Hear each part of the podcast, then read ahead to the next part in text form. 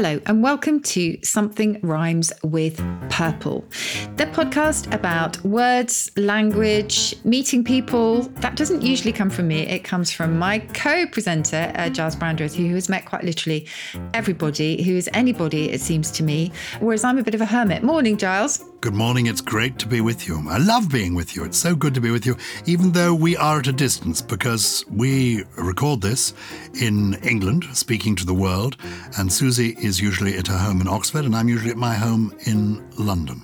Yes. You were in your basement. I sit in front of a large picture of fish. And so it has been for a very, very long time. But um, as I said before, I quite like doing it this way. I find it more kind of direct somehow, which is a bit strange. Um, but I wonder what is happening in the hub that is London's city, because that's what we're talking about today. We're dusting off our pinstripe power suits, aren't we, as we slip back our hair and walk the trading floor of high finance. Um, I went into London for the first time uh, officially, I've, I've been in for very social things, but I went in for work the other day for the first time in a very, very long time. And it, I have to say, it was lovely to be back. Didn't go to the city though. How about you? I've been to the city a number of times in recent weeks, and it's still very quiet indeed. And you notice it in the, the coffee shops around the huge skyscrapers in the city, and the underground is much quieter. I've never really been at home in the world of the city. Mm. When I was a, a child, I remember my father, uh, when we were driving along the Strand, we passed a taxi, and in that taxi was sitting a man called Nubar Gulbenkian. And he was famous for being one of the richest people in the world. And he always had a, a beautiful buttonhole, usually carnation. He smoked a cigar.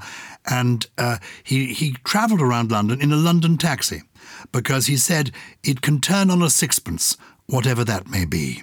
He was so rich he had no idea about the small change. And I thought at that stage, oh, that sounds like the life for me to have my own taxi, to have a pinstripe suit and a buttonhole. And then when I grew up, I met people in the world of high finance and I realized that they spoke a language that I simply don't speak. Money, curiously, as long as you've got enough, money doesn't mean very much to me. I, I was consoled when I discovered that Freud, the great Sigmund Freud, did not consider money as a basic instinct, not a basic desire, money. We need things like work and love, but we don't necessarily need money. But there are some people who are driven by it. I am not one of those. I have tried to raise money occasionally. And so I've been to meet finances in the city, but all this stuff about what they do and these, well, it, it's all it's all strange to me. It's it's gambling to me, and uh, I can't make these forecasts. If you were following the um, recent Euro 2020, you will know my way of predicting things is to turn to my mystic banana, to ask it a question, to cut open the tip of the banana. If there's a clear why, the answer was yes. If there isn't, the answer is no. That's all I know. But I'm fascinated by the world of finance. How about you? Um, yes, likewise. Never even occurred to me to go anywhere near banking, but I remember those sort of career fairs that you would get at school. Um, they always offered donuts and various things at their stand. Can I um, say how brilliant that was of them to indicate right from the beginning, even at the school careers fair, that this is where you get the donuts? Wonderful, yes. full of jam, covered in sugar. Come here to us and we can give you these delights. But I think it was actually, uh, it was the vocabulary, the language of it I didn't understand, and the detail. The language is really interesting. And I remember um, the writer John Lanchester recalling a sort of typical conversation amongst bankers that a sort of outsider might catch and you know the sort of effects of bond yield retardation or subprime and CDOs and CDSs and all sorts of acronyms.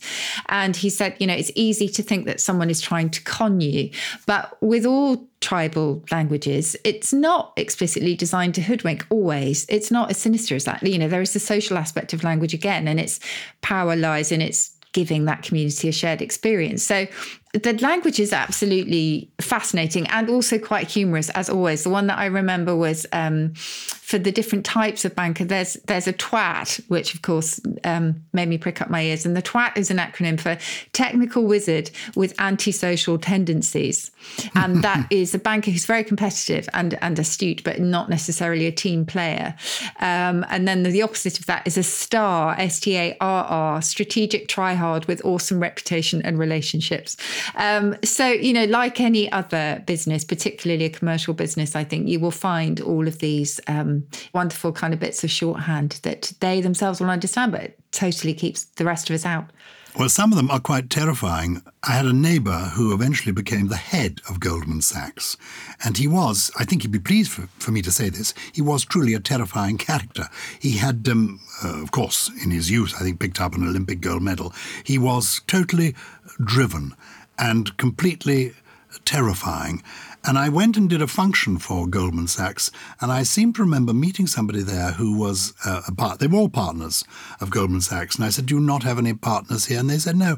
If you apply to be a partner and you don't succeed, you leave Goldman Sachs. That's it. You can't stay on the junior ranks. If you think you're good enough to be a partner, you apply, and they won't have you. Then you are out. I don't think they fire you. I think you just choose to move on. Look." Susie, why don't we just dive straight in and begin, if we have an international audience, with the whole debate of Wall Street versus the city. They're mm-hmm. the two big financial hubs in the English speaking world. The city, with a capital C, known as the Square Mile, literally because it is a square mile of London. It has its own special status. I once had a a, business in the city at the Barbican. And I, I discovered it is like a little world, has its own government, its own mayor, dating back to people like Dick Whittington, who was Lord Mayor hundreds of years ago. It has its own independent police force. It's a world on its own. And its equivalent over in Lower Manhattan is Wall Street, home of the New York Stock Exchange.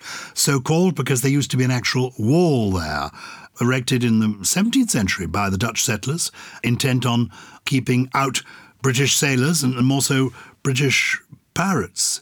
Um, there's the Wall Street Bull. Have you actually seen the statue? Technically, it's called the Charging Bull, designed by one Arturo di Modica. But that let, let's now begin to go into the detail of some of the the language of this world. The bull market. Having mentioned a bull, Tell me about the bull market, the bear market. Let's go into some of these financial terms. What do you know? Well, there's quite a lot, uh, quite a few animals actually appearing in the wildlife of Wall Street and um, the city of London. Um, so, uh, first of all, the bear. The bear is a downward trending market, and the bull is an upward trending one. And those began to appear as terms in around the 18th century. And if you look in the Oxford English Dictionary, they will tell you that the use of bear probably goes back to an old saying, an old idiom, if you like, to sell the bear's skin before one has caught the bear which is a little bit mm. like don't count your chickens before they're hatched. Yeah. Yes. So these bearskin traders or jobbers, as they were known, often sold their wares before actually receiving them. And then they'd hope for a downturn in the market so they might make a larger profit on the transaction, if that makes sense. So those are the bears. And then at the other end of the market, you've got the bull. And that's someone who is feeling bullish. They look at a sort of upward trending market. And we're not quite sure how that one came about. It came about a bit later. And some people say it was drawn from the horrible practice of bull and bear baiting, or even from the fighting styles of the two animals, because it said a bear swipes down with its paws while a bull thrusts upwards with its horn, hence the kind of upward, you know, turning market. So originally, the bear and the bull actually were terms for the speculators on the market. And then originally, they were applied to the markets themselves, the market conditions that were considered favorable or not to the investors. So that's how those came about. And then you've got lame ducks as well. So someone who's defaulted on a debt, and obviously we have that in, in, sort of general English as well. One more animal I should mention here, which is the stag. Um, so a stag profit or stagging, I think it's known as flipping in the US.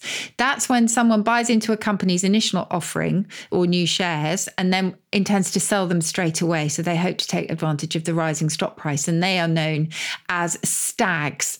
And again, a little bit of mystery around this one, but it's possible it emerged from the use of stag as an informant, because in criminal slang, to turn stag was to tell on someone. So, in the brilliant dictionary that I mention quite often, Francis Grose's classical dictionary of the vulgar tongue, he calls a stag a rogue who impeaches his confederates. So a stag trader who perhaps turns on the other investors to kind of quickly make a, a profit might go back to that. But quite why a stag rutting horns, I don't know. And finally, one last animal for you is the dead cat bounce, Giles. Uh, have you heard that one? I've heard the expression, never quite know what it means. Yeah, so it's the kind of temporary upswing in stock prices after a sharp fall, as though a cat's falling to the ground, and even though it's dead, there will be a slight sort of ricochet from the ground. It's, it's rather horrible, isn't it? And there was one quotation that you'll find in the OED from the Washington Post if you throw a dead cat against a wall at a high rate of speed, it will bounce, but it is still dead. So it basically means any kind of brief improvement, but something that's not going to last. So, this is the world of stocks and shares and the stock market. Where does the word stock come from? And you're buying stocks, you're buying. What's the difference between a stock and a share? See, I don't know anything. I wouldn't know where to begin. So, stocks originally in the general sense of the word were made from blocks of or they were they were made from trees they were trunks or blocks of wood so it comes from a german word stock meaning a stick and the notion of a kind of fund or a store of things perhaps comes from the idea of a kind of growth from that firm foundation, that kind of solid start. It's not an obvious sort of leap, but that arose in kind of late Middle English. And then a share is, well, gosh, I should I should have referred to some financial friends to tell me exactly what the difference is between a stock and a share, but at least share is a little bit more obvious in that you have a share of the profits at the end of it. You also have hedging, of course. Well, yeah, exactly. You've got blocks of woods. Now we're now down into the woods with, with hedging. I mean, I've heard of hedge funds. I, have never understood what they're about. It seems to me to be just gambling. You're, but I'm assured by people I know who are hedge fund managers. Oh no, no, no. They say as they they count their millions. No, no, no, no. An element of gambling. It's all skill. We're looking after the market. Don't you worry. What is a hedge fund, and why is it called a hedge? Well, because if you like, the people who are investing in hedge funds or, or, dealing in them are limiting or hedging their risk. So the idea of, of hedging has been around since, well, Shakespeare's day. I think in The Merry Wives of Windsor, there is, I myself sometimes am fain to shuffle, to hedge, and to lurch. So it's the idea of kind of avoiding commitment, if you like. Oh, even um, hiding behind a hedge almost. Is that what Almost, that means? yeah. It's a sort of idea of sort of dodging an issue. Shifting between the hedges as you're darting along, almost like a character in a maze. I don't yes, know. or kind of surrounding it so it's not sort of completely transparent. It's interesting, isn't it? But it soon began to be used in relationship to financial transactions and to hedge a piece of land carried on then into the world of finance, meaning to limit it in terms of size. So it's the idea of kind of giving a boundary to it, if you like. So this gave rise to the idea of a secure or limited risk, which is what hedge funds are all about. So it's kind of encircled, there are clear parameters. That's the idea. Also, just while we're talking about stocks and that tree trunk, you have to remember tally sticks. You know, when you talk about keeping tally, mm-hmm. a tally stick actually was a literal stick. So if you went into a tavern centuries ago and you had a pint, the tavern keeper would mark on just draw a little notch or score into the tally stick that you had had a drink. And that would be used to tot up the credit or the debit at the end of the evening. And that's where we get the idea of scoring from. So if you're scoring in football you have made a mark on that figurative tally stick. The broker. Why are you breaking things when you're making uh? Yes, you're not actually breaking things. N- well, n- not really. Um, this, we think, goes back to a word brought over by the Normans. Uh, a brocour, B R O C O U R, was a small trader. And that in turn may come from a very old French word meaning to broach or pierce a keg of alcohol. So the idea was of a wine dealer or a retailer or a middleman and or middlewoman. And indeed that is how a broker then is understood somebody who is an intermediary and will do things on your behalf. Gosh it's all i mean it is a completely foreign language to me. I just well i mean there we are. My my revenue revenue that's good. Um, where does revenue come from uh, revenue is from the uh, French meaning coming back. So oh. you get a return, a literal return on your investment, I suppose.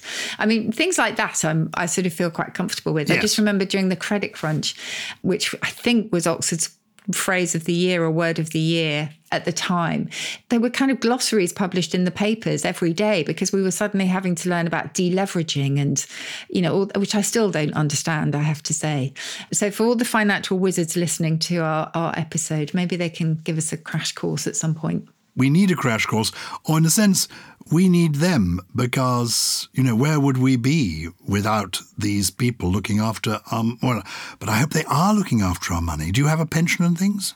I do have a pension. It's not as big as I would like it to be because I'm a freelancer, which I think is the lot of most freelancers. But um, pension, if you want to know where that comes from, oh, yes, I do. is from the Latin pensio, meaning a payment. And if you stay at a pensione, you are also making a payment to stay somewhere. So, yeah, those two are linked. But what I'm rather alarmed about, actually, as we're having this conversation, is not only I'm, I'm ignorant of the words, and that's intriguing. I want to find out. I mean, for example, I'd like to find out about the word mortgage in a moment, where that comes from. But I'm also getting a little bit alarmed for both of us about what the future holds, since we've clearly got no idea. We we earn money, we pay our taxes, or you can tell us where taxes come from, and I suppose we put a bit aside for a rainy day, and we give it to people to invest on our behalf. Let's unpick a few of those words before we get too depressed about how grim the future looks for us. Take us through mortgage and invest. What, what where's mortgage come from? Uh, so mortgage sounds a little bit dark because it actually sort of means uh, it's mort meaning death and then gage meaning pledge. So it's a death pledge. Um, which might make you think, oh, it's going to kill you to pay it off. But actually, it's the idea of a loan that once you pay it off, it is dead. I mean, in some ways, that would apply to every loan. But the idea is you pay off your mortgage and then the debt is settled. It's the debt that's dead, not you. That's the yes, that's the good news. That's the key that. thing. Hopefully. What about um, investment? Invest is just a nice one because it was literally to put on a vest, albeit a sort of vest of office. So we still talk about an investiture uh, into office, which meant ceremoniously or ceremonially putting on the attire and the vestments of office. So that was the idea there. And the idea is if you invest in something, you again are kind of assuming a part in it. You are taking on a role in that um, venture. So that is the idea behind that. Um, credit is quite a nice one because it's actually all about trust. It goes back to the Latin credere, meaning to believe or to trust. So the idea developed from, say, a shopkeeper's trust that a customer will pay for goods at a later time if they make it on credit. Let's hit rock bottom. Bankruptcy, where does that come from? Bankruptcy, one of my favourite etymologies. You will probably remember this because it goes back to the Italian bancarotta, which means a broken bench, because in medieval days, money money lenders, I guess, would have these tables that they would set up on the streets, and people would come to their tables and barter or borrow money or whatever. And if a money lender went out of business for whatever reason, they would either physically smash their their tables their, or their benches, or figuratively, their bench would be broken and they could no longer operate. So it's bancarotta, a broken bench. Please, if you've got money to invest, don't invest it in me because I'm not a good bet. I know that. I have over the years put money into theatrical ventures, put money into shows, and I think I've lost almost always. A couple of times I've, I've invested in the right show. I've invested in my own ventures, and they say never invest in your own ventures. But if you're trying to raise a lot of money, the people lending you the money make you invest in it. They say you must have some something. In, is it snake in the game? No, skin in the game. You're familiar with that game, phrase? Yeah. You could have skin in the game. I don't know what that means. What, what's the origin of that skin in the I game? don't know actually. That's really interesting. Um, I'm going to look it up in the OED and see when we have the first because um, I had to have skin in the game when I was raising money to put on a what was a theatrical idea, a, a show called Royal Britain. We wanted to tell the story of the kings and queens of England from the reign of King Edgar, the king of the East Angles, back in the 9th century, up to the present day. And we decided to put it on at the Barbican, which is in the City of London. And we went around the City of London raising money here, there, and everywhere. This venture opened in the run up to 1990 in that big recession. And not enough people came. So it was like a show that failed. People liked it, but not enough people liked it. And so we went bust. Um, and oh dear, it was so, I can't tell you how depressing it was. I mean, everyone knew that they were investing, and then things go up, they come down. Uh, everyone was taking a, a risk very kindly. Nobody really seemed to complain. What, in fact, one of the people who invested in it, a very lovely man called, no longer with us, called Sir Leslie Porter. He was the chairman of Tesco. And uh, he put up some money, quite a lot of money, I think, but maybe it wasn't a lot to him, uh, 30,000, 50,000 pounds. And uh, I said to him, I'm so sorry, Sir Leslie, we, we seem to have lost all your money. He said, Don't worry, it comes from my giggle money fund. I said, Your giggle money fund? He said, I've got a little fund of giggle money so I can support ventures for a bit of a giggle. How amazing. I'd love one of those. I'd love a giggle fund. Well, it would be, and it was a great idea. And But the truth is, it didn't work. I wasn't running it possibly well enough and we lost the money. But having skin in the game certainly concentrated my mind. Yes, and now I have an origin for you. Please. It's quite interesting, actually. So the Oxford English Dictionary says it first appeared in the 1970s. Mm-hmm. Uh, 1976 is the first reference, but it says it's not clear whether the skin refers to yourself, so you're putting yourself at risk, literally, or sort of physical self, your skin, or whether it refers to money, because skin was once short in uh, money slang for frog skin, and a frog skin was a $1 bill because of the green colour of the banknote. So there you go. That's really interesting. Taught me something today, Giles. Thank you. Well, thank thank you. You've taught me something today. I think I've got to take my finances a little bit more seriously. Though I have to say, I am very lucky in that I have a good, sensible, and careful wife. You who do. Does all the bookkeeping, She's all amazing. the VAT, and she keeps us on the the straight and narrow. It's wonderful not thinking about Yeah. money, but it's been fascinating talking to you about money. So if there are, if we've got lots of this wrong, which we probably will have done, do Yeah. please get in touch with us. If you are a broker, don't bother to send me an email. I won't understand it, uh, even with help from Susie Dent. If you like, just um, just after the break, I can give you some of my favourite slang things from some some bankers that I spoke to a while ago. Oh, I'd love to. I want the lingo of the banking community so that when I do meet them for a drink, I can speak to them on equal terms. Do you ever wonder how celebrities order food? Like, is Sarah Paulson a Diet Coke or a regular Coke girlie? Some peasant coke?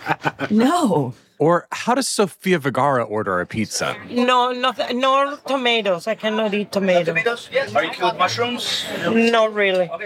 If these are the details you need, and I know you do, I have the podcast for you. I'm Jesse Tyler Ferguson, and on my podcast, Dinners on Me, I take some notable friends of mine out to dinners in Los Angeles and New York City. Listen wherever you get your podcasts. That thing was delicious. We are back and we're talking, Giles and I, about the language of high finance, which, as you will have surmised, is a little bit opaque to us. Though I did promise a few tasters, Giles, of some lingo that I picked up whilst talking to some bankers um, a few years ago. It's probably changed because the whole idea, as I always say, of tribal shorthand or slang of any kind is that as soon as people other people scale the wall, it has to move on and uh, and sort of recode itself. But shall I give you a few that I liked? Please. Okay, so window dressing, I suppose we know that one. Any accounting practice that makes a balance sheet look better than it really is. Um, but do you remember my opening the kimono, which went along with that, which is to just publish all your results, good and bad, and basically get it all over with. And I love that expression. I love it. It's an open kimono evening. Yes, indeed. Exactly. So that's brilliant. Um, a non trading day on a stock exchange or other commercial market, so a sort of market holiday, is sometimes called a Valium picnic. Strangely, a haircut is from investment bonds, I think. So, um, those who have lent money to a company or government and aren't going to get all of their money back, so similar to the stories that you've just told, everyone loses the same amount of hair. So, everyone gets a haircut, is the idea there. And then during the credit crunch of it was 2008, wasn't it? I think credit crunch. For me, is a bit overly cozy because it sounds like there's a sort of chocolate bar around Yes. about it Oh. I'd love a credit crunch. Mmm, tasty. but that was really productive in terms of language. So you had things like a ninja loan, and that's a loan or mortgage made to someone who has no income, no job, No assets, Oh, a ninja loan. Oh, some of it's really dark and a bit cruel, actually. So, jingle mail is the practice of sending back one's house keys to the mortgage company because you can't keep up with payments. I really don't like that one. Oh, jingle um, mail. There is an iPod. I suppose many of us could relate to this one insecure, pressured, overtaxed, and debt ridden. And uh, finally, the funt. Uh, the funt is somebody who is financially untouchable. You know, often in the news, if they've got secret Cayman Island funds, they are funts. Um, so those are just some of the words that I picked up. As I say, there will be loads more. There's killer bees, there's spinning, there's fire drills, there's bake-offs and beauty pageants. And a beauty pageant is a pitch where you're basically an investment bank and you're competing for the same business. And the bulge bracket, I'll leave you with this one. Sounds a bit rude. It's the collective noun apparently for the world's largest and most profitable investment banks, the bulge bracket. Wow. So, if you have financial stories or queries to do with the world of money and the language of money, rather than us solving your problems because we can't go to Martin Lewis, uh, but if you want to talk about words and high finance, do drop us a line. It's purple at somethingelse.com. Who has been in touch with us? Well, more on our shop puns because um, the shop pun names keep flooding in. Do you remember we talked about um, Yeah. creative shop naming from all over the world? Well, Sally Gardner in Oregon, in the US, has sent on a fish. I don't know if it's a fish and chip shop or a fish restaurant, and it's called the Luna Sea Fish House. Otherwise, the Luna Sea Fish House, which I really good. like. And then Sean O'Reilly sent us a lovely picture of a tailor's in Belfast called So It Seems. S E W, it seems S E A M S. Very, very clever. Have you got some more there? I've got Laura McCarthy from Sydney in Australia tells us of battles between Thai restaurants like Bow Tie, B O W T H A I, and Titanic. Oh dear. I'm not sure I'd want to call a restaurant, give you that sinking feeling if you go to the Titanic, T H A I Tanic, as well as two excellently named maternity wear stores. Uh, one is called From Here to Maternity, and another's called A Growing Concern.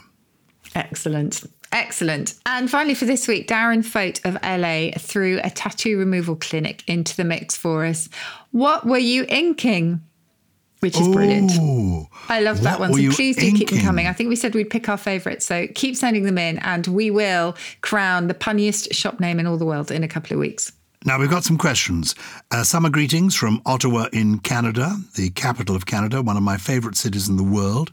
I'm a big fan of your podcast, and I wanted to share one of my favourite punny business names. Oh, Haute Couture. OAT Couture. It's a cafe in Ottawa, also in Almonte in Ontario, that serves, serves all sorts of oatmeal. Speaking of porridge, where does that word come from?